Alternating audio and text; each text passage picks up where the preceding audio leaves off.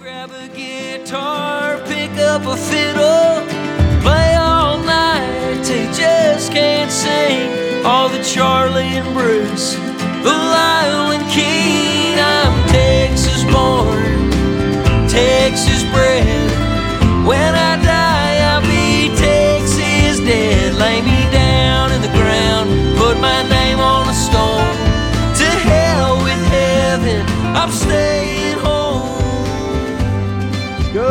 Good morning, good morning, good morning. Little John Bauman, Texas Dead, kicking things off for us on SCI's Lone Star Outdoor Show. Cable Smith here with you today.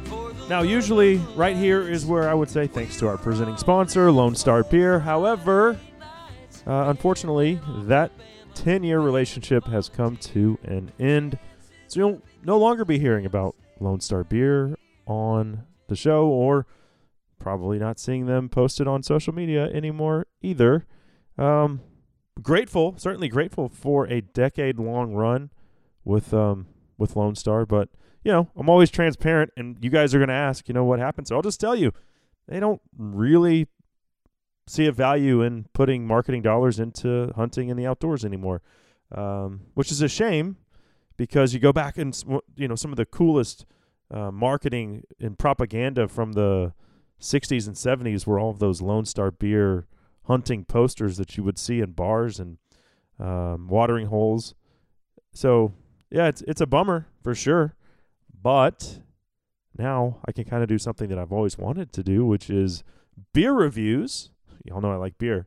So you can expect to see some cerveza reviews coming at you on my social platforms.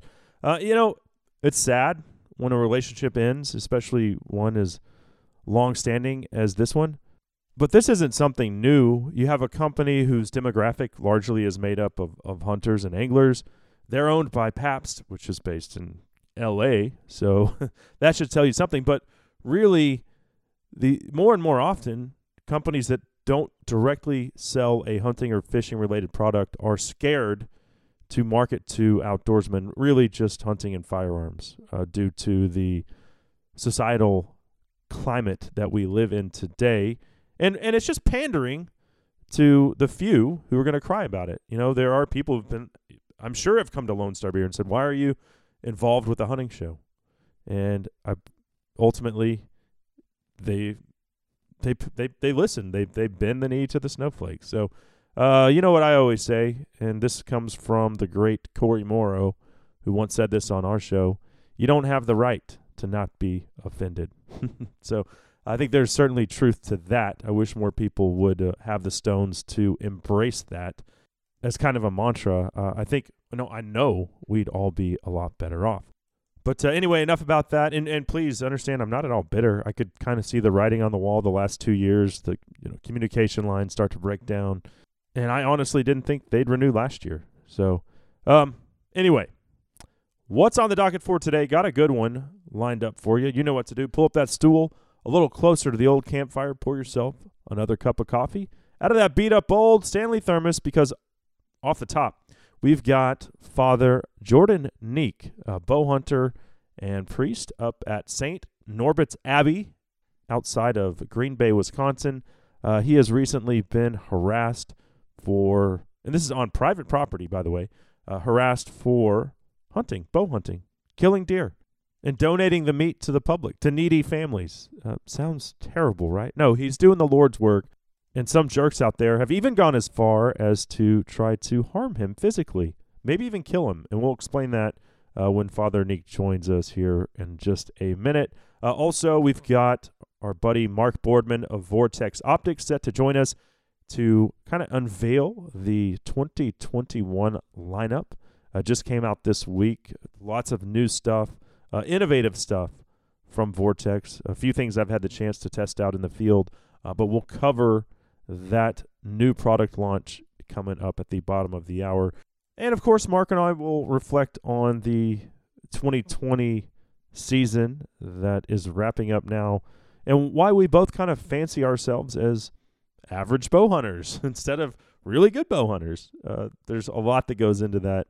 Uh, maybe you guys are, some of y'all are in the same boat, uh, but we'll explain that as well. Uh, let's do a quick giveaway. I've got a three pack of Crimson Talon broadheads that we're offering up today. And I promise you, being a marginal bow hunter has nothing to do with these broadheads. it's the Indian, not the arrow, right? Uh, but anyway, email the word, let's just say blood trail. That's blood trail, because these make a good one, to Lone Star Outdoor Show at gmail.com, and you'll be entered into today's giveaway. Coming up next, we're joined by Father Jordan Neeck of St. Norbert's Abbey, right here on SCI's Lone Star Outdoor Show.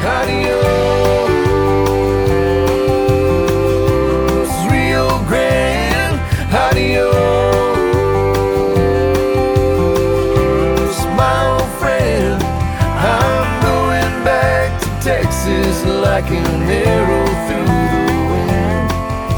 we meet again, adios.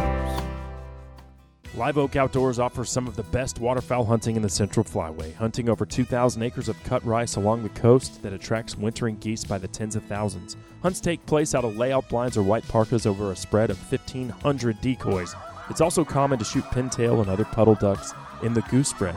Professional guides make sure you have a safe and memorable hunt of a lifetime. They're based out of El Campo, Texas. Check them out at liveoakoutdoors.com or you can book your hunt by calling Chris Slimp at 832 466 9646.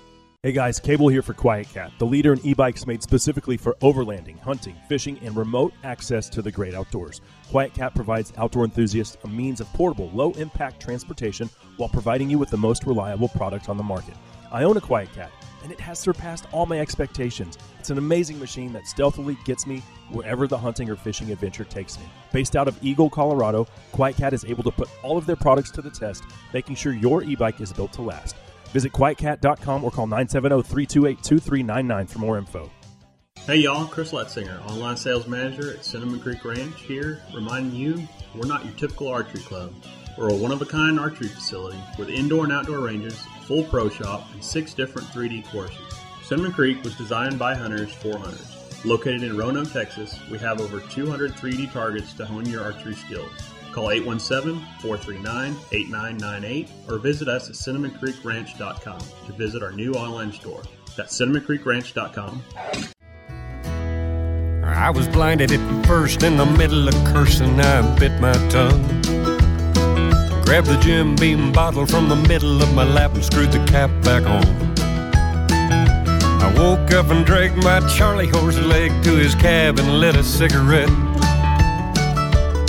And when I asked why the hell he had his light so bright, he smiled and said, I'm carrying a cross. It's the least I can do. There's little Thomas Big Michael carry Riley carrying a cross, bringing us back can carry one on. SCI's Lone Star Outdoor Show. Cable Smith here with you as always. Thanks to our presenting sponsor, Lone Star. Beer.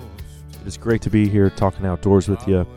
We've got a very interesting guest lined up for you here momentarily. But before we talk with Father Jordan Neeck, this segment of the presentation brought to you by All Seasons Feeders and the Damn Fish Feeder. It's time. The big girls are putting on the feed sack. Whether you're looking at bass or crappie, if you're feeding them, you need to get the damn fish feeder. It's so easy. You put the damn fish feeder on your damn dam and you feed your damn fish. You can find it at allseasonsfeeders.com. And with that being said, let's bring on our first guest today, joining us from uh, somewhere around Green Bay, Wisconsin, I believe. It is my pleasure to welcome Father Jordan Neeck of St. Norbert Abbey to the show. Yeah, not a problem. It's uh, great to be on the show. Yeah, and I, so I did want to ask you: uh, Do most people call you Father Jordan or, or Father Neeck? I don't know what the uh, way, the appropriate way to address you is. Yeah, um, I respond to both. Some people go with the more formal Father Neeck, but uh, most people call me Father Jordan. Okay, I'm gonna call you Father Jordan now because I feel like we're uh, we're friends. So we're gonna roll with that. Um, All right. you're up in De Pere, which is close to Green Bay, Wisconsin, right? Yeah, it's just four miles south of Green Bay, so it's kind of like a, a suburb of of Green Bay, if you want to put it, or an extension of of uh, of houses of Green Bay. Okay. So you're a big Packers fan? I, I love the Packers.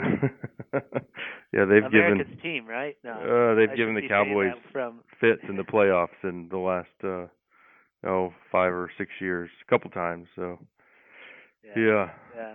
Um, but so tell us about Saint Norbert's Abbey. It's it's a monastery, um, monastery and a college. Yeah, um, so we actually started here in the United States. We came over um, from Holland to serve Dutch-speaking immigrants uh, at, in 1893 in the Door County Peninsula. Door County Peninsula no, it was known as Hell's Door because the bay was just so hard to navigate for Hmm. ships, and so uh, we came from Holland to serve to serve Dutch-speaking immigrants, and then eventually uh, moved further down that peninsula to the Green Bay area because our founder uh, of the community here in the United States recognized we needed vocations, and so we needed to go where the people were. And it just so happened that the college started with two two young young boys learning Latin at the kitchen table uh, with Father Father Pennings, Hmm. and uh, that eventually grew into Saint Norbert College. And uh, we we built an abbey uh, just across the river from the college, and uh, we have a community of 45 guys. Uh, when the abbey was built, it was built and uh, housed 150 men, 150 uh, priests and brothers. Oh wow. Okay. So is your day job like delivering mass or teaching at the college? What what do you do exactly? Yes, I'm actually a theology teacher at a Catholic high school in the area. Okay. Um, so so that's my full time ministry, and then um, on the weekends I help out at different parishes in the Green Bay area celebrating Mass. Perfect. Okay, gotcha. So you get to uh do a little weekday hunting then. That's right. That's right. Yeah, I try try to fit it in when I can, and uh, one thing right now with uh, the circumstances of COVID nineteen, uh, we're virtually uh, virtual learning, and uh, that's freed up a little bit more time um, yeah. during the weekdays. So that's been that's been nice. Okay. Well, I saw your story mentioned on SCI's uh, Instagram page and figured we should try to set up a time to visit. Um, so, how long have you been hunting on the uh, Abbey property? Yeah, it started in 2016, 2017. Uh, one of my my brothers, uh, a brother priest uh, who lives in community here, uh, reached out to Wisconsin Department of Natural Resources, and um, I was talking with with uh, my my brother priest, and he said, yeah, a biologist actually said, right, there's an overpopulation problem in the Green Bay metro area, Hmm. and um, we're we're 160 acres of basically farmland in the middle of a city. Uh, so we're kind of like a haven for deer or or a magnet for deer Sure. um, that come here, and then eventually like the possibility uh, of getting hit by cars or uh, eating people's flowers and gardens. And um, so we started right uh, in 2016, 2017, really assessing this and and uh, harvested my first doe here uh, at that time um, because the the overpopulation problem in the metro area. Okay. Were you uh you, you you harvested your first doe there or just ever? Uh, first one here. Okay. Uh, my first one ever. I started hunting in northern Wisconsin, uh, up towards Lake Superior area, uh, at the age of 12. Okay, so life pretty much lifelong hunter. Um, harvested your first doe on the Abbey property in 2016, um, and you're primarily a bow hunter. Uh, I actually picked up bow hunting because of living here on the Abbey property, because you can't fire a, a firearm in the city limits. And uh, with this conversation with the biologist, I uh, I said, "Hey, this is a great reason to pick up the sport because I Huh. always knew people loved the sport where I grew up. I always did rifle, um, and I love bow hunting now. Like I'm, I, I really don't have a much of a desire to pick up a rifle after picking up a bow. Right. Yeah, it's funny. I the the county I live in, uh, Collin County, is archery only. So, but it's very expensive to hunt here because of its proximity to uh, Dallas and and McKinney and um and the bucks are. I mean, we've had like three 200 inch deer killed here this season alone that I know about. So, Mhm. um, but I did I did mess around with it last year, and so I did more bow hunting for that reason uh, last season than I ever had. With less success, it was crazy. Hunted more days and saw less deer than I ever had. So that uh, urban hunting can be tough in certain areas for sure. But it seems like you've had a, a pretty good season. Yeah, yeah, it's been it's been really good. I haven't uh yeah, I haven't had this great of a season ever before. So how many tags do you get, and how many deer have you harvested? Uh so with the with the bow, I had um, one buck tag Mhm. and two antlerless went with that along with I purchased a Metro sub unit tag with that. And then uh, in the state of Wisconsin, uh, for gun season, I bought a gun tag for a buck, and two doe came along with that, and I could use a lesser weapon with the gun tag. And so I've had seven tags total, and as of this morning, I filled five of those tags. Wow. Okay. And you you took a a pretty nice buck, huh?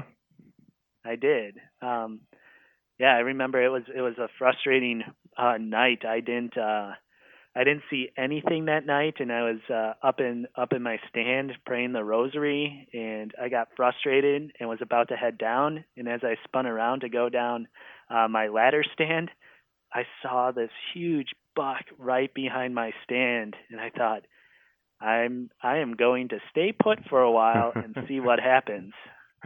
Right. Okay. With hunting on the the Abbey property, are people are people like walking around in areas where your stands are? Describe kind of the the scene there as far as bow hunting Norbert's Abbey property. So, as I mentioned, we're on a 160 acres of, of basically farmland. Mhm. Uh, so, obviously, some of that acreage is uh, put aside for our monastery, and then we have a cemetery out front. And uh, what we have is a road going through a, our private driveway and uh, different asphalt walkways, um, mainly for our use of of going to the church or the cemetery or to the garages and things like that. But a lot of people have uh, grown to love the Abbey property, and so they they walk through, run through, and um, and utilize the the beauty of our property.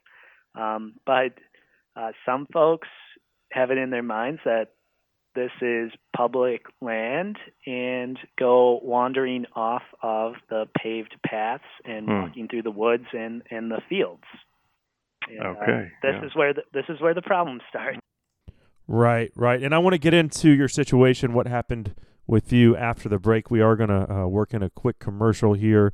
And that segment, by the way, was brought to you by the brand new Vortex Optics tripod lineup, including the Ridgeview carbon fiber tripod, one that I had the pleasure of testing out uh, in the backcountry this fall. You will absolutely love it, weighing in at just over three pounds. It is rugged, it is durable, and it's lightweight. It's the Ridgeview carbon fiber tripod. You can find it and Vortex's entire new lineup of revamped tripods right there at vortexoptics.com. Vortex, the force of optics. We'll be right back with more from bow hunter and father Jordan Neeck of St. Norbert's Abbey on SCI's Lone Star Outdoor Show. I miss your smile, miss your touch. I miss your small town way of love. I miss the way my life was spent. And every day was heaven sent. Guys, Cable here for Coon Stopper. If you're tired of losing corn or protein to those pesky raccoons, well, here's your solution. If you're running a traditional feeder that has, you know, those long legs that coons like to climb up rob you blind, well, you just attach the coon stopper to each leg. It's so easy. I just put one on a 300 pound all seasons feeder, and the results speak for themselves. Coons don't like it. They basically attempt one time, realize that it hurts, and they're done. Throw in the towel, just like that. It's the Coon Stopper, and you can find it at alamooutdoorworld.com. Hi, Brett Jepson here with Three Curl Lease Connection. I'd like to invite you to come enjoy some of Texas' best dove hunting just minutes outside of Dallas. We have many private dove leases available for this upcoming season, including Milo, wheat, sunflower, and cornfields. Leases come in different sizes and prices, so we can fit anyone's budget. We have the lease that's perfect for you and your group. We don't overcrowd multiple groups into one property, and you'll have the first pick at renewing your lease for years to come.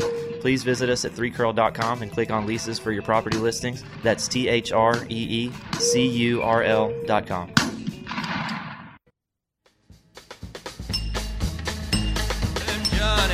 said to his captain, said a man ain't nothing but a man. But you can bring that steam drill round and I'll beat it fair and honest. I'll die with that hammer in my hand, but I'll be laughing, cause you can't replace a steel driving man. Cable Smith, welcome everybody back to SCI's Lone Star Outdoor Show, powered by Lone Star Beer. Thank you so much for dropping by today. As we've still got a great guest here on the line joining us from Wisconsin. It is Father Jordan Neeck, a proud man of the cloth and bow hunter who is uh, taking a lot of flack from the locals for flinging arrows at an overpopulated white-tailed deer herd. And we're going to jump back into that conversation momentarily. This segment, however, brought to you by SCI. You know what? I saw something cool on their uh, social media stuff this week, and that is their just the political action they're involved in when it comes to protecting our rights as hunters. You know, Virginians can't hunt on public land on Sundays. That's right. Crazy. We saw Pennsylvania finally overturn that last year. However, Virginia is still stuck in the dark ages. And so SCI encouraged uh, all sportsmen to get behind this and just text in the word Virginia. They gave a number. And that then led you to a link where you could comment to Virginia uh, politicians on that topic. So, just one of the many things SCI is doing as they are out there trying to protect our rights and our heritage as sportsmen. Let's go ahead and uh, get back into it with Father Jordan Neeck of St. Norbert's Abbey. And, Father, you kind of described the Abbey setup. Um, folks can, unfortunately, or maybe fortunately, I mean, it's sounds like a beautiful property, but they can, the public can walk through the middle of it. And a lot of times they don't stay on the sidewalk. That's where problems started for you this year. And I know this wasn't the first season that you were bow hunting the Abbey property, but I believe it is the first year that you've actually had to deal with folks harassing you for doing the Lord's work afield. Uh, no, I did not experience any issues before. And so, when did this all first start, as far as these these problems folks are causing? Yeah, it um it kind of started actually the opening of bow season uh, here in the state of Wisconsin. I think that was September 15th. It's always the middle of of se- September. Okay. And um I just happened to be target practicing. A big buck came out and I undershot shot him and and a person who who frequently visits the abbey saw me do it and threatened to report me to police and DNR and the the news station. And uh, so that was a big hullabaloo. um, things things died down because the news station wasn't going to run with it because they said there's no story here. Everything he's doing, you know, Father Jordan is doing is is legal and and it's his property like it's his community's property. Mm-hmm. he has permission to hunt uh the the land. Um and then I harvested the big buck. Word started to get around the community and and things kind of escalated and uh individuals spray painted uh trees of like the tree that my stand uh was specifically on. Um so it wasn't marked for logging or anything like that. Um so things didn't happen for a while, and then uh, I harvested another buck during the gun season with my bow, and then after that happens, uh, trail cams that I had set up to see who's you know messing around with with our property, you know, damaging it, uh, stole the trail cameras Mm. and pulled the safety pins uh, on my ladder stand. Yeah, it's the most So alarming thing. Escalated. That's uh, very alarming to uh, pull someone's safety pins. I mean, that could end up, end up in serious injury or death. If you, I mean, I guess you noticed it before climbing up there. yeah, I try to be really observant because of just you know the the progression of how things things started. hmm Yeah, I go, yeah, you know, people could continue to try to uh, this funny business, right? So, has anyone been struck by lightning in your area lately? It'd be pretty obvious who did it. so, yeah, yeah. no, no. Uh, it, it things have not panned out that way. Yeah. you did end up filing a police report, though. I did, because uh, all all along through this, I've been in conversation with a conservation warden through the Wisconsin Department of Natural Resources and uh, local police, so uh, De Pere Police Department, Uh huh. and uh, my my superiors encouraged me to file a police report, and had an opportunity after dropping uh, the buck off from uh, from the gun deer season at Paul's Pantry. Uh, had an opportunity, called up the DNR warden, and and she and the De Pere police officer and myself, we uh, had a had a conversation and, and filed a police report about what's been going on uh, on the Abbey property. Okay.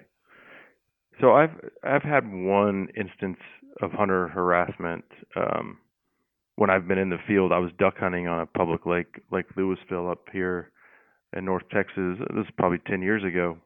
Um and we were you have to be I wanted to I can't remember, but at the time we knew the law and and I think it was like a thousand feet or something like that away from any school building Mhm. and we were like, I mean, I don't. It was more like a thousand yards. You could barely even see it, but we could see some dude like just kind of being weird, like slinking around in the trees and trying to take pictures of us. And then the next thing you know, we uh we get back to my truck, and there's a note on the truck from some local police officers, and they it said you don't have permission to hunt here, blah blah blah blah blah um, and it had their badge number. Well, I just immediately called the game warden, and he said, "Give me their badge number." Well, first he was like, "Where were you hunting?" And I, you know, sh- showed him on the map exactly where we were. He goes, "Give me the, give me their badge numbers." He he called them, said whatever he said to them, then called us back and he said, "They will not be harassing you or messing with you anymore." So, because they were kind of jerks, I called them because they left that note. I called them first, and they they said they were yelling at us through a megaphone to try to get our attention. I'm like, well, if we couldn't hear you, with, if you're trying to get a hold of us with a megaphone, then that tells you how far away we were from you. So, anyway, Sure. the uh, game warden had our backs, and and not only did the police never say anything again, that guy, whoever whoever was taking pictures of us, he clearly, I he- I imagine he lived on the lake and just didn't like the fact that people are hunting there. It's sad that people are so petty like that. Yeah. You know, they they let emotions get in the way of of science and uh, proper wildlife management. So, and see, CWD is a major thing up in in your area, right? Yeah, uh, yeah. The DNR is heavy on on getting deer tested, or, or they're promoting testing, and and uh, because of the spread of chronic wasting disease. hmm And a big part of that is overpopulation. You know, how does this disease can spread so quickly? Well, when you have uh, too many deer in you know one area, you've exceeded your carrying capacity. Well, that's how that disease really gets fired up, and then you've got a big problem on your hands. So um, it's uh, not lost on me. Now, what do you you've killed uh, five five deer so far this season? What are you doing with all that venison? I know you mentioned uh, pantry, a a, a, uh, a food bank. Yeah. Um, so some of it uh, I've kept and and enjoyed with uh, some of my Norbertine brothers. Uh, a majority of it has gone to uh, Paul's Pantry in in Green Bay. Uh, they, they I think they have donate a hundred thousand pounds of food a week. Uh, Paul's Pantry does, and so um, deer have gone there and and to other families in need uh, that that I'm aware of. Awesome. So, what is your uh, well? You're clearly doing the the Lord's work. There's no doubt about that. Donating it. Uh, what is your favorite way to uh, prepare venison? Your favorite recipe? Uh, favorite recipe? I I love uh, grilling grilling the back straps and the tenderloins. Um, there's there was a recipe a friend shared with me that you uh, a nice marinade of red wine and mustard. Uh-huh. Uh, that uh, that has been excellent. Um, one of one of my brothers says, "This is the best meat I've ever had uh, in his in his life," and uh, that's uh, I take that as a compliment to the, to the to the to the marinade Oh yeah. grilling. So yeah, And you're serving it medium rare. yep, yep. That's the way to do it. That is the way to do it. Yeah. Well, I imagine the uh, other priests enjoy that, um, and you have to get a sense of satisfaction, you know, seeing them enjoy that. I mean, that's, you know, family and friends enjoying the fruits of your labor and that time in the field. That's what it's all about. Yeah, and and we- too are called with uh, what has been given to us to be good stewards of our land, and so uh, stewardship of of serving those in need and and providing uh, for the community here. Um, I, that's God calls us to stewardship of of the resources we have. No. So it's it's been a blessing to be able to be a good steward. I mean, five. You've taken five deer with your bow this season. That's uh, that's going to be hard to top. And I hope hopefully you'll still punch the last two tags. I know the meat's going to go to a, a a worthwhile cause. Yeah, yeah, I hope so. And uh I mean, there's uh, even even with the five that I that I've um, been able able to harvest, and they've offered their their lives uh, for for others, right? These these deer to feed to feed the hungry. hmm Uh, I've counted 45 deer here. Some have counted 60, and so In one Uh, sit? yeah. Oh my gosh. So- well, you could go ahead and send me a uh, a pin to your uh, GP uh, GPS coordinates to your tree stand. Yeah. Uh, I'll do the research on how to get a Wisconsin license. Yeah, yeah. yeah. Yeah, no. So the so the problem is still is you know it's still there that overpopulation. Yeah. And, um, hopefully, hopefully things get under control. And so, how many of your other brothers are are hunting? Uh, right now it's just me. My other brother, who would be a hunter, he's actually working on a PhD in biology. Uh, he's a big fisherman, but he loves hunting uh, out out east. So uh, as soon as he's done with his PhD, I know he'd love to to hunt as well. Okay. Appreciate the time today. It's sad that that people are they get they get all worked up over what people have been doing since the uh, the beginning of time, and that is, well, I mean, to put it bluntly, killing and and eating their own food. Uh, society today is just kind of detached from that reality, unfortunately. Yeah, yeah, indeed, indeed. Um, right, we we forget we just go to the supermarket of of all these creatures that gave their life, and so Mhm. there's definitely a a relationship that happens between hunter and animal. Absolutely, Father. Well, hey, thank you so much for your time. Uh, thank you, thank you. Good to talk with you. Take care. So there he goes, Father Jordan Neeck of St. Norbert's Abbey. And I cannot imagine just being so laissez faire about whether or not God exists that you would attempt to harm a priest by pulling the pins out of their tree stand. Whew! Lucky God didn't smite that person down right then and there. Anyway, that segment of the show brought to you by Rustic Reminders Taxidermy with locations in Marion and San Antonio, Texas, when I shot my biggest free range buck this past weekend, 155 plus inches. Shot him down there in around Hebbronville. God, they've got some giants down there. Anyway, of course, uh, we put him on ice, and then I headed straight to Rustic Reminders, where Josh and Becky Gunther will turn that buck into a piece of art that I will proudly display on my walls, well, certainly for the rest of my life. Uh, they'll do the same thing for you. They also answer the phone when I call. They'll do that for you too. Imagine that. A taxidermist that actually picks up the phone when you call them. Not trying to dodge you. You can find them at gr the number 8 mounts.com. Up next, we'll be joined by our old friend Mark Boardman of Vortex Optics. They released their 2021 product lineup. There's some brand spanking new stuff that you're going to want to hear about next on SCI's Lone Star Outdoor Show. When did the land of the free become the home of the afraid? Afraid of the world, afraid of the truth, afraid of each other. This ain't the country my grandfather fought for. But I still see the hate he fought against.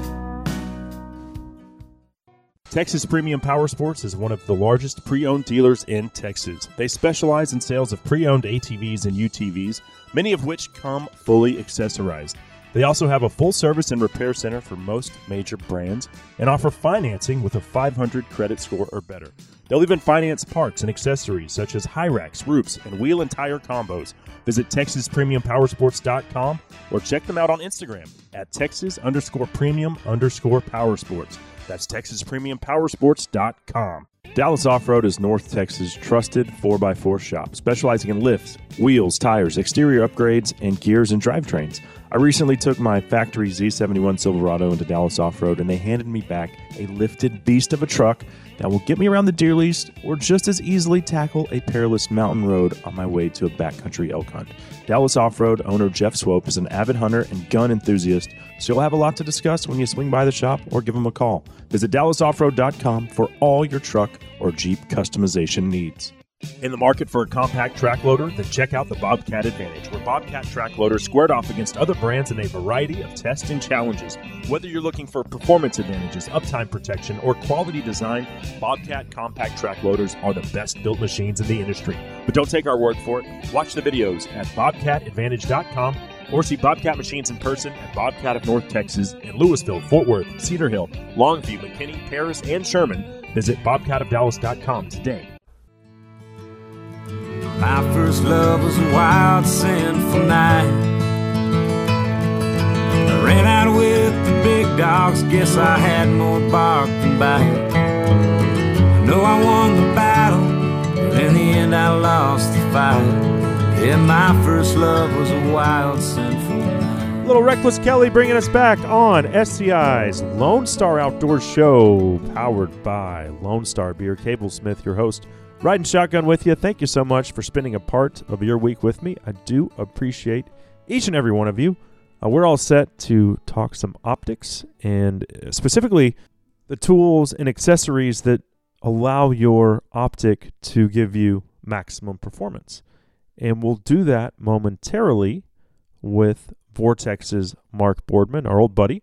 And this segment of the show brought to you by the Rocky Mountain Elk Foundation, specifically RMEF Texas. We appreciate their support. Well, let's bring him on right now, joining us for the umpteenth time. Who knows at this point? It's been quite a few conversations over the years, and I've enjoyed every one of them. Today, I'm sure, will be no exception. It is my pleasure to welcome Vortex's Mark Boardman back to the show.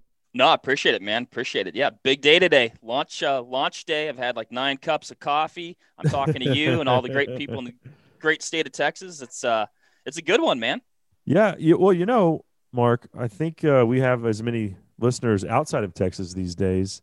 Uh, and I don't know, as I've kind of expanded my horizons uh, as a hunter, don't get me wrong, I, I love Texas. Shot a, my best buck ever in South Texas this past week. Um, but, you know, I like to head west, uh, hunt elk, and like to go to Africa. Like to go to Canada and do the Boundary Waters, uh, you know, canoe trip. So I guess I've started to wear more hats as an outdoorsman uh, over the years, which uh, is a lovely thing you're casting a wide net, you know, and you bring up a really good point, and, and I think that's like a natural thing for for hunters in general, right? Right. I, I think you have a um a natural, like inherent, or even maybe developed draw to you know wild places and and exploring in general, yeah. and uh, you just you always kind of want to see what's over the next hill or this next spot or what this state looks like or what the animals act like over here. Um, just kind of that that that wonder and and desire for adventure. So it sounds like you're getting plenty of it.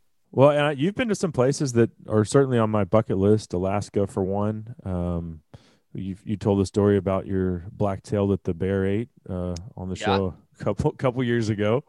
Uh, was so was that a draw? Because Alaska's like coming up. Like I, am going to do it in the next let's just say two years. Whether I go like DIY caribou or I go more for like the uh, was it was it a Sitka blacktail hunt that you went on? So yeah, I've I've done a couple things up there, but that hunt was yeah, it was a Sitka blacktail hunt, and uh, and so for that hunt, no, it, it was not a draw. You know, um, there's a few species where you you have to go with, with an outfitter, and, and mm-hmm. probably you know to some degree for good reasons. So mountain goat, uh, you know, brown bear, grizzly bear.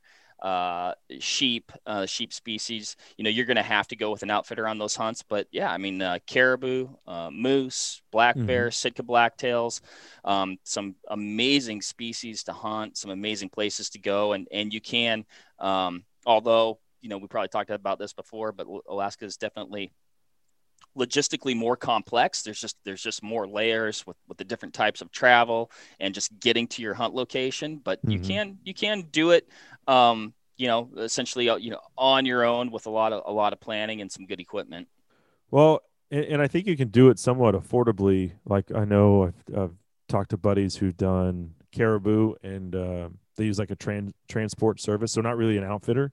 right Just you know, a, a pilot that- in plane just drops them in and says, "All right, I'll be back in a week to pick you up." Uh, same thing with the, and that's interesting because you listed all those species where you like you have to have a guide for X, Y, and Z, but moose is not one of those. And it it's yeah. not you know and Yeah. i've i've heard you know chatter over the years uh, that it, it could maybe change you know someday um i think I, with their line of thinking being a moose they really are just a different animal uh their scale is just um next level right like elk are big moose are bigger right so now you're, Right. you're dealing with a large animal in a remote location and and obviously preserving that meat and getting it back home is, is paramount and so you know we're talking about travel being logistically complex and you know getting a moose out of the woods can be the same Right. I had to uh, buy a, a another deep freeze for my moose. I shot in uh, Newfoundland last year, and that has been hands down my favorite cervid that uh, I've taken in North America. man uh i 100% agree uh, it's it's just good like you know i mean and and a i enjoy eating all types of wild game and, Uh-huh. and i think it's all good but as far as and, I, and maybe i'm defining good as like No, it's all good, do, like this the closest like- thing to beef you know in a way Yeah, it's Um, mild. yeah it's just it's got a it's got a little extra to it it's like how a grouse is good to me like they're they have that wild flavor but it's Mhm. just so good you know Yeah, yeah, it's my um my wife's favorite too. So I, I use that as kind of a barometer because I you know I cook. The other day I was cooking this black bear I shot in New Mexico in uh, October, and she goes, "What is that smell?" And it was just brown. It was just meat that I was browning to make chili. She's Mhm. like, and I can't smell because I got COVID, and so it's been like three a month, and I haven't regained my sense of smell yet. Uh, but at least I I never lost my sense of taste. But anyway, she's like, that kind of smells like seafood, or so, she she was like "It's unpleasant. I said, don't worry about it. Once it goes in the chili, you will you'll never notice it. And she didn't. She was like, this is phenomenal. Um, but it, it is also you know black bear's a little greasier. I, I'm just browning it, you can see all that grease coming off of it, but know, they're pretty fatty animal. I think they're all they all kind of shine in different ways with, with different flavors and different preparations. And I think you know it's like you know everybody's oh it's just how you cook it, and, but there's a lot of truth to that. You know, Oh yeah, we were down uh, on that deer hunt.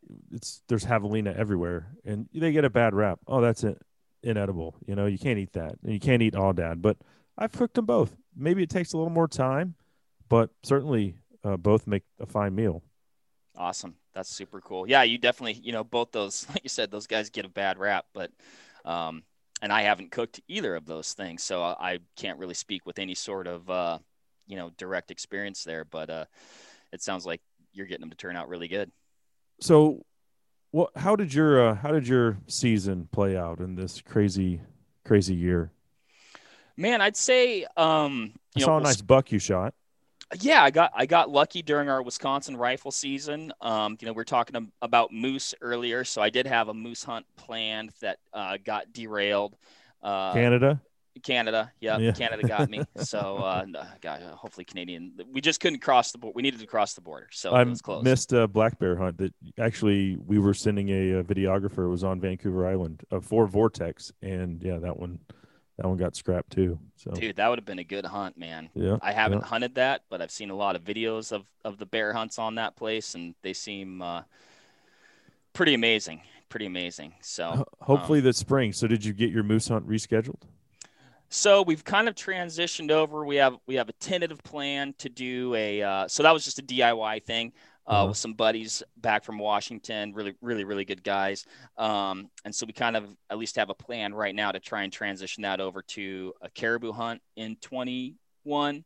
Um, so, but that's uh, that's in process. But so I, I, I one thing I I love to do is is really take advantage of um, over the counter opportunities. There's just so Uh-huh. many great opportunities and places out there, and and I don't know. I kind of like that. There's like not a whole lot of pressure. It's not like you have some massive amount of points burned up. So if you're just kind of trying to get one, um, Right. But I hunted uh, bears with some some good buddies of mine in Washington in August uh, up in the high country, and we went early. You know, we gambled a little bit with the timing because we wanted to couple it with uh, some fishing in the salt water that was that was going on.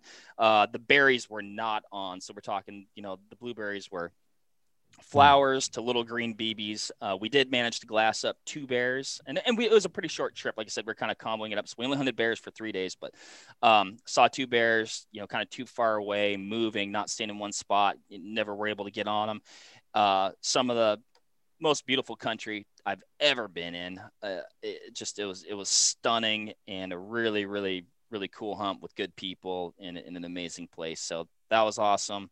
Um, had uh, hunted blacktails or uh, Columbia blacktail deer with my dad and my brother uh, back in Washington.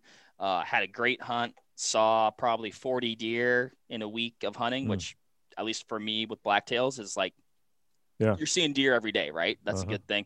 Uh, not a horn in the bunch, though, essentially. So I think the first deer I actually saw was a little spike, uh, like the morning of day one, and uh, and then I didn't see another horn after that. And I maybe I should have shot him. So, but I didn't. I didn't. I wasn't ready to be done on day one. So uh, That's all right. that- that's that's the way it goes sometimes. I I won't spend an entire week in New Mexico uh, with a mule deer tag, and yeah, all I saw was does for the entire week. So yeah. You know, sometimes it's just you know it doesn't it doesn't play out. But you know, again, kind of it's one all of those part of the experience. Yeah, like I love it out there. That's home for me. Those are the deer that I grew up hunting. You know, hanging out with my dad and my brother for a week. It was it was all good things. Um, missed a really big buck with my bow here in Wisconsin. That one still stings. Uh, every everything was uh, an amazing scenario. You know, picked a good spot on a piece of public that I like. Uh, spotted this buck. He was hanging with a doe, grunting at him. Nothing. Ended up uh, they slipped over the hill. I threw a bleed at her. She came running, passed by seven yards, and he was. It was interesting how he's he was tending her because he was more like you know like cutting and corralling her. He wasn't like dogging her. Yeah. And uh, so instead of following her, which would have been like amazing, uh, he cut around this pocket of brush and I was trying to thread it between a couple different trees. And I think, you know, kind of happened fast. I think I might have misjudged the distance. Uh, didn't have time to range him because I was not expecting him to hit that spot. And I think I judged him for probably, you know, 25. I think he might have been a little bit more like 35 or I could have gotten a deflection or uh, here's all I know. I missed. yeah, th- those shots where you don't have time to uh to get your ranger up, and whether you're using the Fury or um the Razor, you know, Mhm. There's certainly times I missed an elk in Montana last year. Same deal. Thought he was 35 and it was downhill. Uh, yeah, he was 45, and we watched that arrow go right under his vitals. Yep. Yep. The way he So- went along with my all of my hopes and dreams. So So Uh, we all we all love the challenge of bow hunting, uh, and it is super amazing, but it is challenging at the same time, and it definitely doesn't uh, doesn't work out, you know, I guess as uh, as you'd like sometimes. But again, great great fun season. Our archery season is still ongoing, so I guess while we're talking right now, you know, it's January, so in some select. Um, uh, counties here. You can hunt till the 31st. So going to try and slip out a couple more days. I went out to a piece of public the other day. Um, didn't didn't see anything. There's kind of a lot of pressure, a lot of human activity there. Definitely deer, lots of deer tracks. We had snow on the ground, some good trails. I Mm. set up on on what I thought was a, a good travel route, but I think they were uh, coming out after dark. And and then, like you said, though, uh, November opening day of gun season here. Shot a nice three um, three year old uh, whitetail and got some meat in the freezer, so that's a good thing. And I guess that's Yeah. my my season in a nutshell thus far. Do you think you'll ever get to the point as a bow hunter where you like you just know unknown distances in your head, like and just you just you're like, it, I'm, it's instinctive. I just know that that's the distance, and I'm slinging, and every time the animal's just like dead. And because I'll tell you, I like to hunt so many different things that I don't have the time to invest in in that in that um, chasing that dream of you know being a just an absolute sniper with a bow. I love it. Don't get me wrong. Chasing elk with a bow is probably my absolute favorite thing to hunt. Um, but I'm like in no way going to sit here and say um, I think I'll ever be that great of a bow hunter. Yeah, I, I'm. I probably fall into that same boat, right? You know, and, and I think you know I, I I fall victim to wanting to do too many different things just because Mhm. you know we're talking about kind of adventure and experiences and and I'd say you know uh, I'm kind of like okay at a lot of things, you know, uh, you know, uh, but so it's double edged, right? Like if you're really, really good at one thing, you're kind of good at one thing. I mean, I guess if you're really good at bow hunting, like all types of game, that means you're a hell of a hunter, right? Yeah. Um, but uh, I don't know. I just, yeah, I just, I love, I, I love it all. I love to rifle hunt, muzzleloader hunt. I love to, you know, uh, fiddle with some of that stuff, sort it out, and and so. But that is one of my goals this year. I guess if I was going to pick, you know, a resolution is, I definitely want to shoot my bow a lot more. Maybe So make some maybe pick it up before August. Y- yeah right right uh, make some make some tweaks to uh, you know how i have my pins set and to make maybe make them a little bit more flexible in situations like that uh, practice just shooting at some of those unknown distances and kind of figure out i guess what my holds are Mhm. uh, maybe with with more of a single pin uh, setup. I, I hunt. I use a multi-pin sight, and I, I do love a multi-pin sight. But I don't know. I've kind of got some some ideas where that I want to at least try. And and I know one thing that I've been thinking about too on the bow side, and I guess speaking specifically to whitetails, but you know, I'm I'm always waiting for that buck to come out, right? You know, and, and Yeah. so um, it's like even even er- in the early season, you know, like a doe comes by, and you're like, oh man, you know, maybe maybe maybe a buck's going to slip out and and then you know you end up not shooting that doe and then uh, you know during the rut man it's cranking and you're like oh man I, you know this i've got a good shot on this doe but there could be a buck behind her so now i'm going to wait right and i think honestly number one you end up not getting meat in the freezer and number two i think to be a good bow shot on game you have to start shooting game. Like, there's there's nothing that duplicates that. So that's kind of one of my things too is i want to you know put more meat in the freezer but also get that practice and and what what that sight picture looks like and and i guess kind of finishing that process. So that's that's kind of what i want to do in 21 i I guess in regards to bow hunting. Shooting more does, putting more meat in the freezer. I I usually let them go too, but the the last one I shot um, out of a pop up, she walked by with her with another doe, and then she kind of like thought something was up, and she turned around and came back, and was lifting her. You know how they lift that front foot up and kind of stomp a little bit. oh yeah And I was like, mm, that was your your last mistake. I let her pass once. I couldn't do it twice. So she, she lost her privileges she did. She did. Well, so let's do this. Let's knock out a quick break. I want to come back. And you mentioned launch day this week has been a big one for Vortex. I want to talk about the latest and greatest. I've had a chance to use some of it in the field this fall. And we'll talk about uh, those items as well as some other great stuff that you guys have coming down the pipeline. Sound good? awesome man let's do it Alrighty. And while Vortex is who I trust during the day, y'all know that I switch it over to Pulsar under the cover of darkness. The Pulsar Thermion is the greatest thermal rifle scope ever available to you and I, for that matter. I've been playing with these things for about 10 years, and the Thermion is, bar none, the most high quality thermal optic that I've ever used. Of course, it's got a diverse color palette internal recording and over a 1200 yard detection range. You can find the Thermion at pulsarnv.com. We'll be right back with more from Mark Boardman of Vortex Optics on SCI's Lone Star Outdoor Show. But your heart's cold as ice. Mine's paying the price for loving you. So baby, I'm saying. Texas Premium Power Sports is one of the largest pre owned dealers in Texas. They specialize in sales of pre owned ATVs and UTVs, many of which come fully accessorized. They also have a full service and repair center for most major brands and offer financing with a 500 credit score or better. They'll even finance parts and accessories such as high racks, roofs, and wheel and tire combos. Visit TexasPremiumPowersports.com or check them out on Instagram at Texas underscore premium underscore powersports.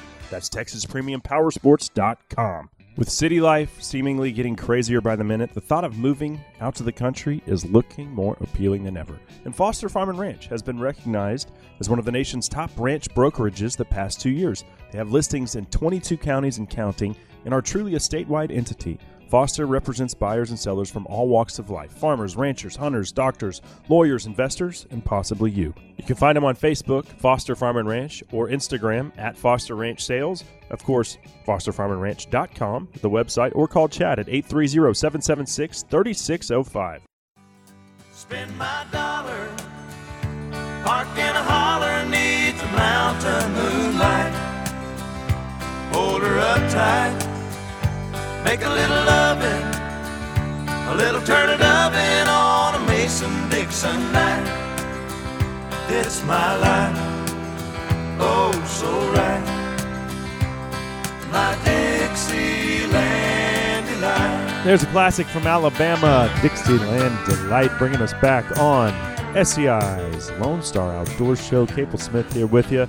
That was back when Nashville country was still country music. Look at the stuff they're throwing out today with all the bass and bebopping and lyrics that I swear a kindergartner could have penned while he was taking a crap in five minutes. It's I can't believe people eat that stuff up.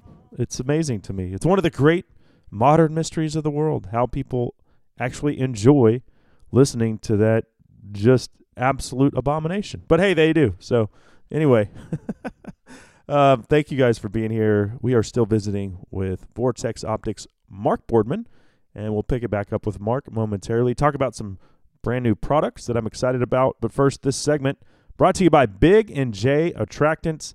Uh, like I've been telling you guys, the buck I killed on my lease this year, he really only showed up at the camera when I had put out the Big and J. And they've got to die for, or they've got Big and J squared. They've got a lot of stuff. Those are the two that I've been using.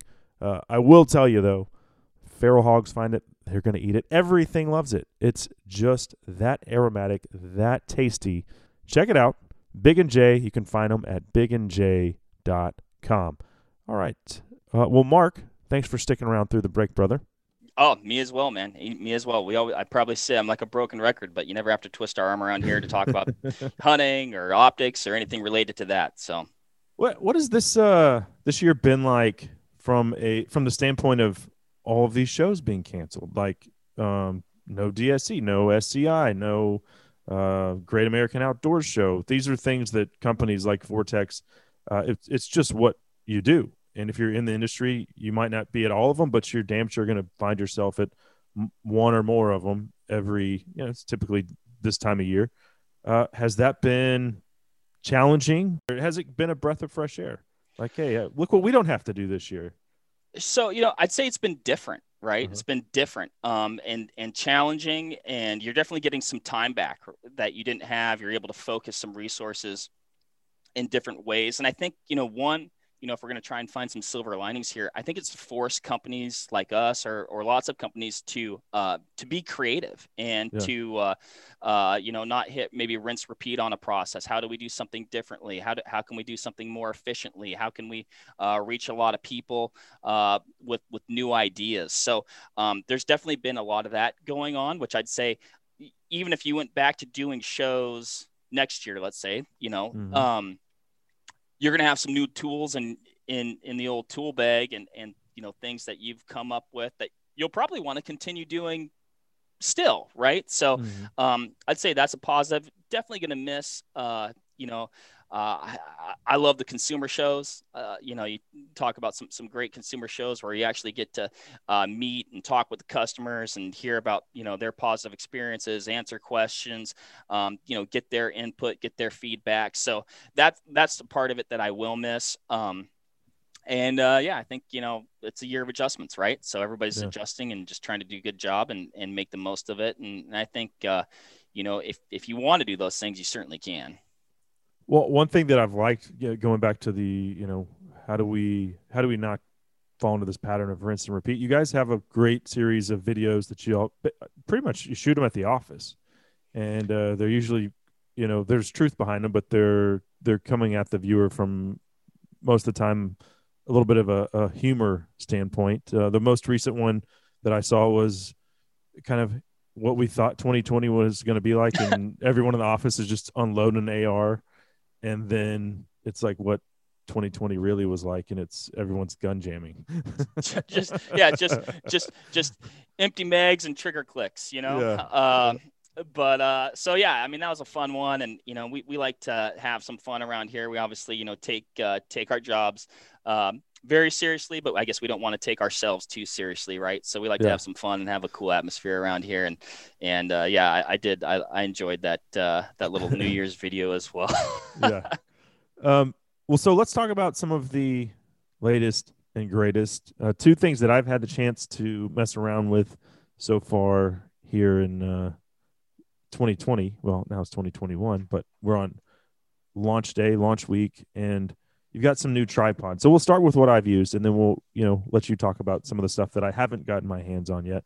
Uh, but the Ridgeview tripod is this is what I took on my uh, so my New Mexico bear hunt actually turned into a uh, we got the bear on the first day, so it turned into an elk scouting trip okay. for a unit that uh, I have hunted before. Uh, so I had my lab with me, and uh, yeah, it was fun. Then we did a little fly fishing. So it was like a gr- it was like kind of like this great western adventure. Which having that BC black bear hunt canceled, it really didn't you know wasn't that bad because I got to do all these this other fun stuff and have the dog with me. But I took the uh, the Ridgeview specifically on that hunt. Um, this thing is built like a brick house, and I mean like rugged, strong. You put that thing in the dirt.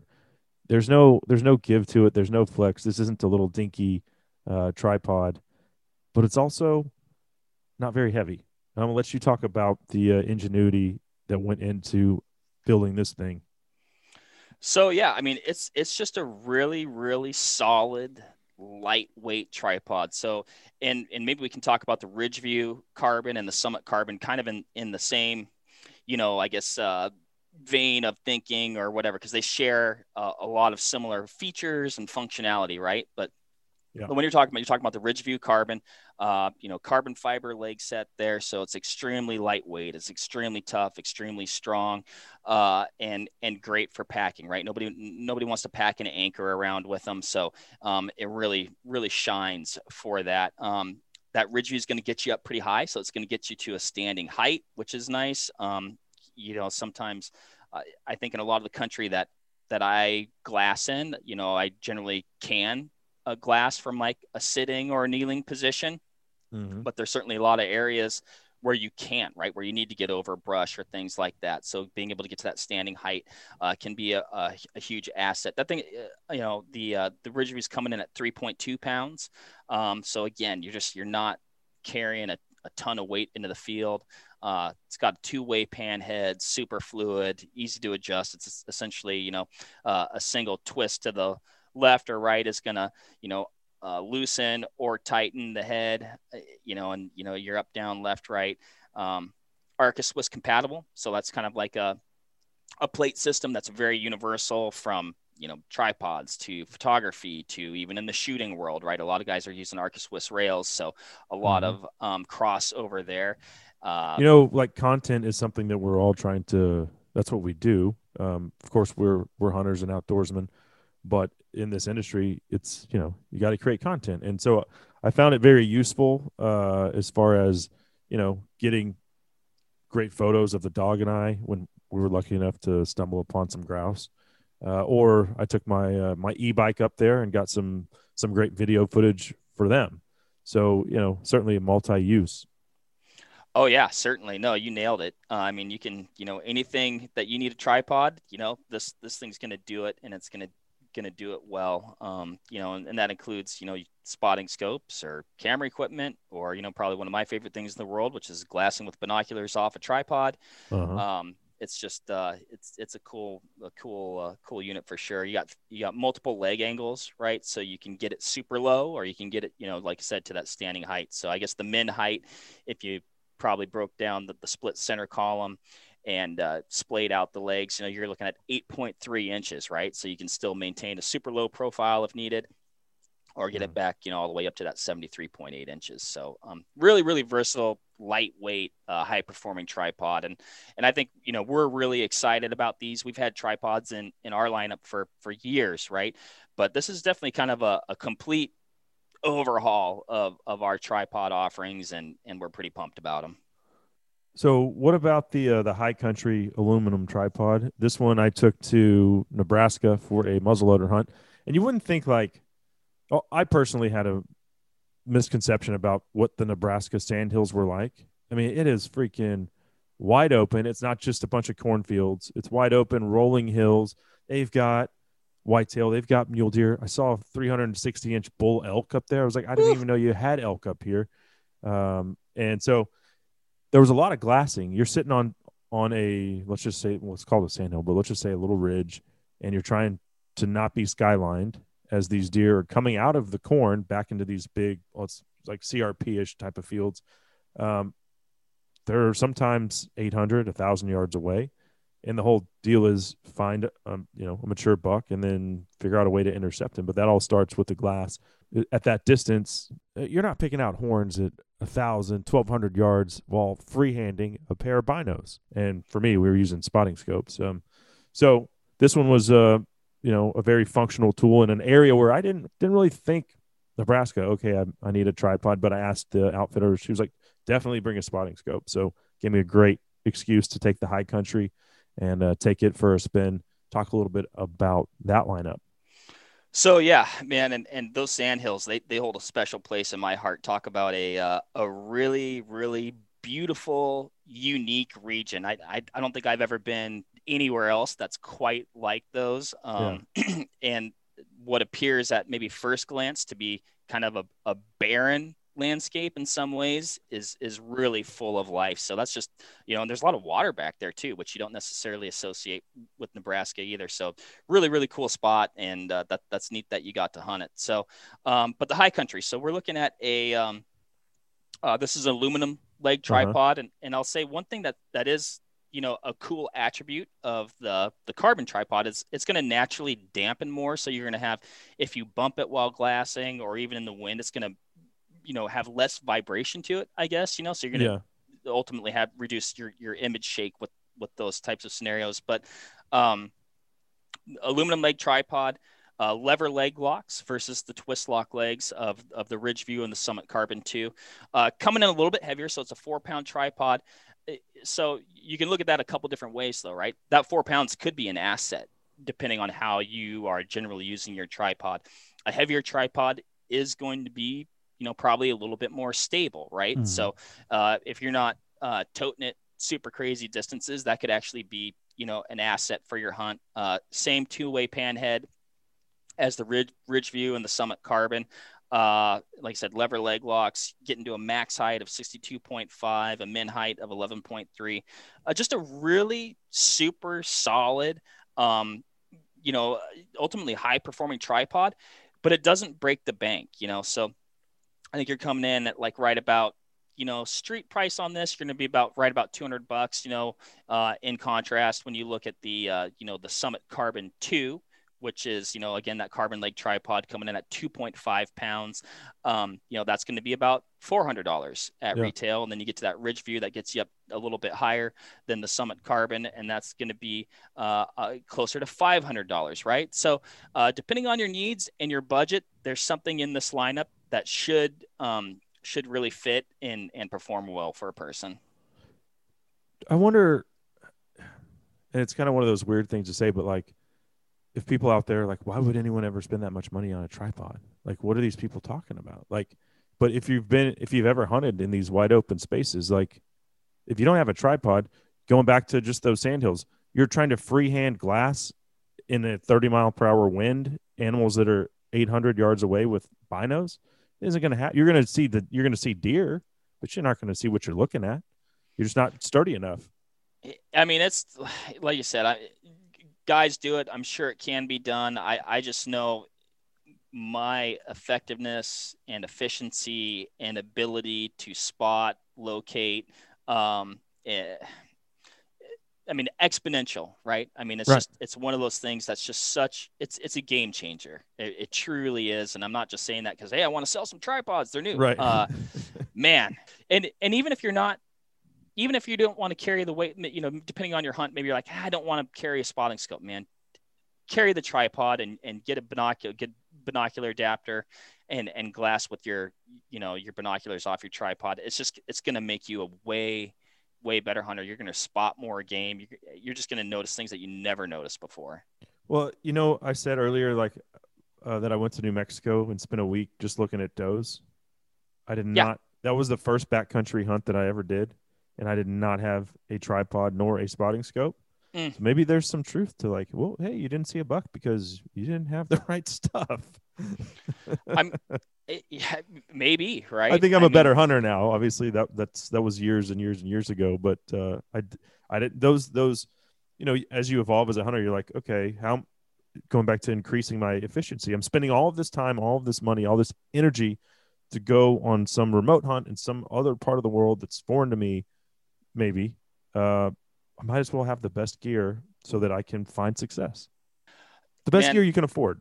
The exactly exactly. And and you know i mean we're we're we're blessed right now in my opinion as far as equipment goes. You know like i go back to when when i first started hunting and just you know the the equipment that exists today just it, it didn't back then right and it, it does allow you to be to you know whether it's apparel and you can you can stay out longer or be more comfortable uh, you know, not be completely wet and have to go back in because you've got hypothermia or, you know, optics where, my goodness, what you can, what a person can get optically for $500 these days, or even $230, like our Diamondback HD binoculars. It's like, it's really astounding actually. Um, and, and so, and again, like, yeah, I work for Vortex, but man, a tripod and, and a good set of binoculars or optics in general is just, It's invaluable. it's invaluable. It's not the place to skimp, you know, what, as far as other things, uh, those are the that, those are the things that I've had the uh, pleasure of of testing out this fall.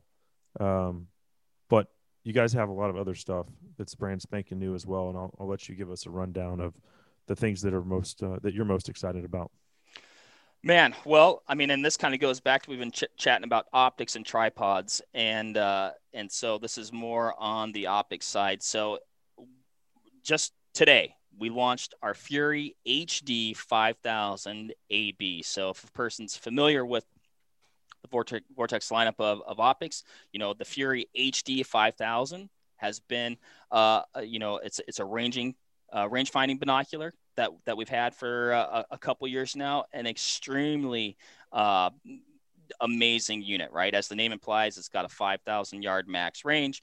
Um, the AB designation on this new version, though, so the, you can still get the, the original version, but the, you know this is kind of like a uh, has uh, some additional features. That AB stands for Applied Ballistics, right? So uh, it actually has uh, uh, the applied ballistic solver integrated into the unit. So, uh, you know, you pair it with the Fury app, uh, which, uh, you know, so you input all your, um, your different variables, uh, you know, your ballistic coefficient, uh, and it, it all, the unit also has all the, uh, you know, the, uh, the, the, the drag curves, the applied ballistic drag curves, which are super crazy accurate.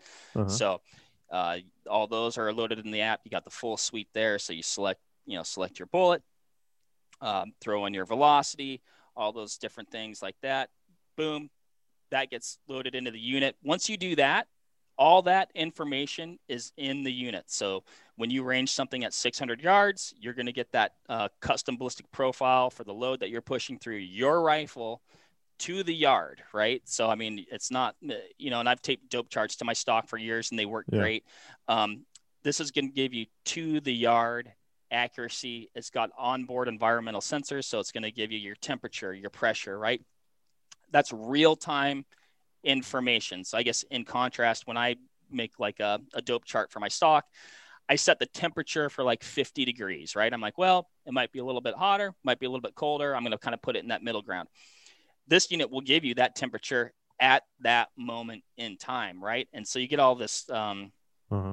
you know, tolerance stacking, right? So if your temp's a little bit off, um, maybe your your dope chart is only in 25 yard increments or whatever, what have you. All these little things can ultimately like become a big thing potentially right? And i've had a couple like probably two different instances where that where that's happened to me um, and having this unit would have been in my opinion the difference maker from uh, you know coming home coming back to the truck with a heavy pack or you know kind of a, a you know sour grapes. So Right. um it's oh, just it I got- really I had an the- amazing unit. I had the opportunity to um, use this software, well, or this technology um, couple years ago, and I think it's with uh, the guys that you that y'all work with. I don't know how much of that is proprietary at this point, but uh, I have played around with all that stuff firsthand. With and there there are a couple good guys as well, uh, so that's exciting to see see this come to fruition. Uh, I know that's been a long time coming. It it has, you know, and and it's just something that you know we're super excited about. It uh, Like an- I'm another really- a, a gong at 800 yards with the with a 243 like it was nothing, you know. Uh, Right. with their with their guidance, um, the first time I got to use it, and I was like, "Holy crap!" You know, I can I can do this. It was like encouraging, like, um, because going back to being a average bow hunter, well, you know, now now I'm like, okay, now I can be a, an above average rifle hunter. Absolutely, absolutely, and, and you know, and it, it allows you to capitalize on on opportunities that you just otherwise wouldn't be able to, right? Or or definitely, you know, not as effective. Um, your confidence level is through the roof, and you know, even if you don't plan on shooting an animal at 800 yards, when you practice and are able to execute shots at those distances, man, it makes the 400 and in shots, you know, seem like child's play at times. I mean, it, your confidence level is you know, through the roof. It's not like, oh man, I hope I hit him. It's like, no, I'm like, we're let's we're gonna kill it. Let's go. Yeah. You know, Heavy Um, packs, yeah. exactly, yeah. And um, you know, obviously this is shines for executing those long range shots, whether you're at the range or you're trying to increase your effective range in the field while hunting.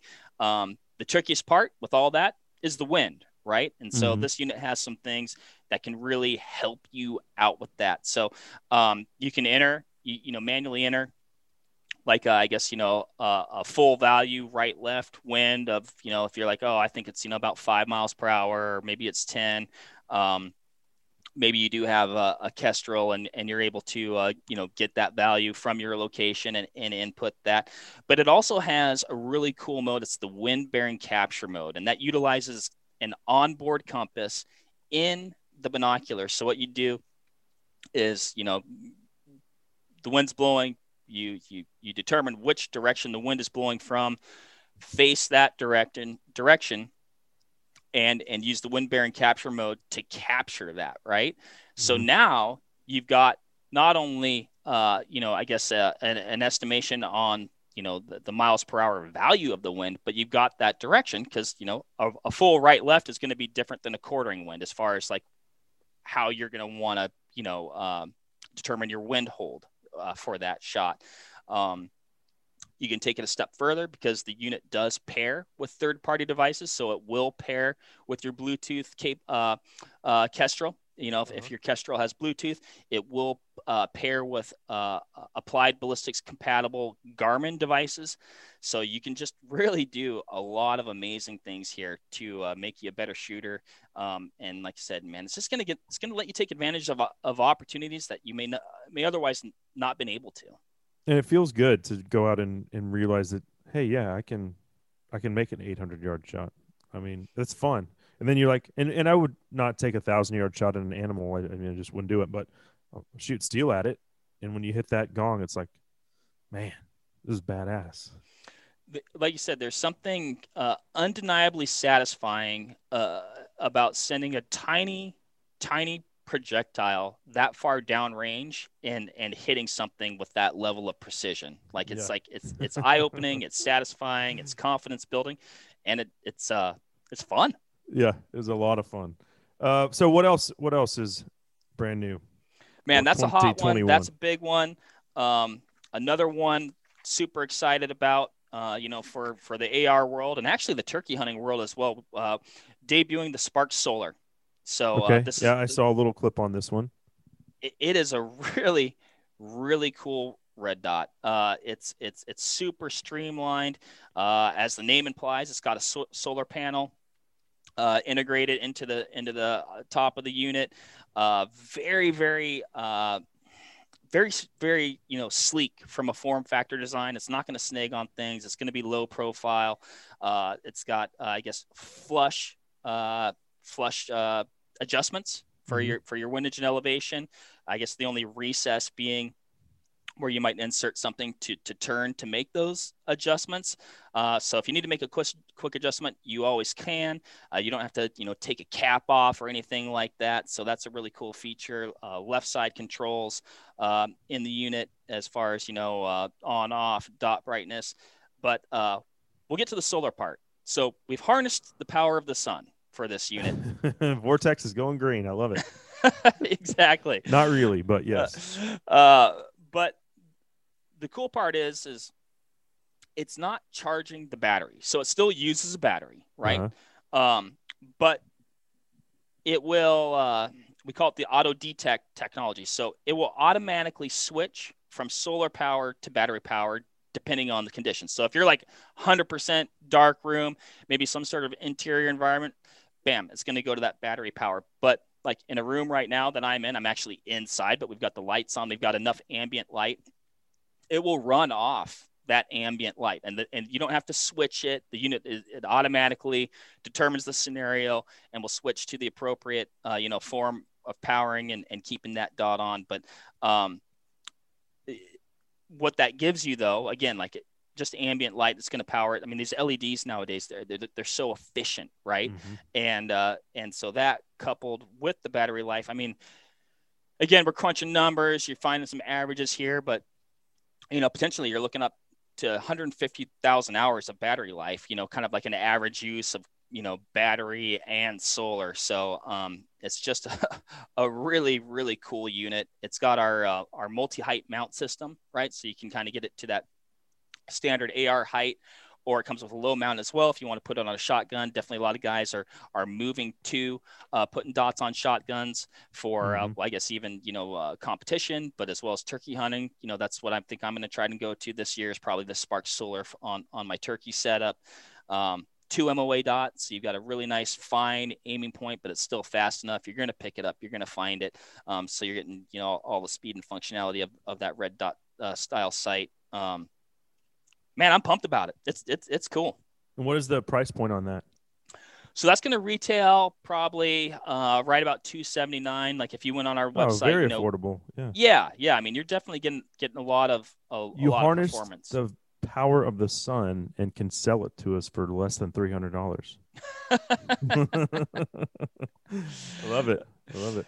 So that that's a cool one. The person might, you know, if, if you like, you know, a red dot style site, I think that's that's going to be a good one. That's you should get one of those. I love it. Um, all right. Well, I don't know if there's anything else you wanted to uh, to dive into, um, but the floor is yours. Man, I'll, I'll touch on one more really cool product. Um, and hopefully people aren't getting tired of me ramble on. But uh, the Spitfire HD Gen 2 series. So these these are uh, uh, prism scopes. So they've got a prism based optical system, uh, a glass etched reticle that can be illuminated. It's got our AR BDC 4 uh, reticle in, in both those units. One is a fixed 3x, and the other one is a fixed 5x. Now we've had prism scopes before. We actually I've still some, have yeah. the 1X version from the original Spitfire series. Uh, really, really cool uh, optics in that you're always going to have a point of aim, no matter whether you know the the the reticle illumination is engaged or not. You know, uh, and so that's that's always nice to have. The you know it doesn't have to be quote on. Um, very sleek, very streamlined.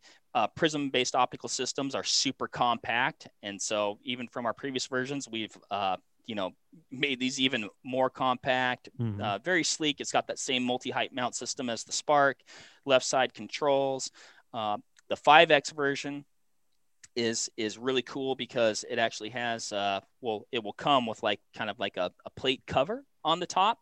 Uh, somebody can kind of visualize that. But what you can do is you know you could mount like a reflex style sight on top of the unit. So you're kind of getting the best of both worlds. You're getting that 5x mag for a lot of your shooting. Maybe you're a little bit more uh, uh, intermediate distance shooting, but then you can mount that reflex sight on top for for your close and fast stuff. So a lot of versatility there. Cool optics. I mean, they're bulletproof. Um, I mean, I've I've used mine on an AR. Um, and I don't have this this gen, but uh, certainly have the original Spitfire, and it's still on a two two three. That is when I'm going coyote hunting. Uh, that's about that's the first thing I grab. Awesome. I mean, Yeah. they are they're just they just work. You know, they're kind of workhorses. They're they're super versatile. Um, the BDC reticle is actually, you know, subtends um, with most popular 556 cartridges. You know, that's what a lot of guys are putting these on. Um, and those sub tensions are going to work really well, you know, probably out to, you know, six ish with a 308. Uh, You know, they're going to be going to follow fairly tightly there. So, um, man, I dig it. I don't know. There's too many good choices, Cable. Well, it's certainly an embarrassment of riches at Vortex Optics, that's for sure. Something for everybody, something for every budget. And every year, I look forward to seeing how you guys will continue to push the envelope and reinvent the wheel. No, man, that's super cool. You know, and and it's, you know, obviously we're passionate about those things here. We're we're passionate end users of the product, which I think you know drives a lot of that. And uh, yeah, it's it's all fun stuff for us. So we're we're we're, we're pretty stoked to to bring these to market. Now, if we can just find some ammunition to go sight these new things in, right? Yeah, that might be the real challenge. I, the other day, I found nine millimeter ammo at Cabela's, so maybe things are looking up. Holy mackerel! Uh, That that uh, yeah, hopefully that is a sign of good things to come. Yes, I like that. well, all right, Mark. Hey, thanks for your time today, as always, brother. Uh, big things coming at you from Vortex here in 2021, and uh, I look forward to our next conversation. Cable, appreciate it. Always fun, man. Really enjoy it. And uh, yeah, we'll talk soon. Sounds good. There he goes, Mark Boardman of Vortex Optics. And that segment was brought to you by Lone Star Ag Credit and also the new Stealth Cam Fusion from Stealth Cam. You can find it at stealthcam.com. Unfortunately, we are out of time for today. Thanks to Mark as well as our other guest, uh, Father Jordan Neeck of St. Norbert's Abbey. Uh, certainly an interesting conversation there. We'll be back with a brand new show next week. Thanks to all of our sponsors for making this show possible. Thanks to you, the listener, for being a part of SCI's Lone Star Outdoors Show. Until then, I'm Cable Smith saying, y'all have a great week in the outdoors.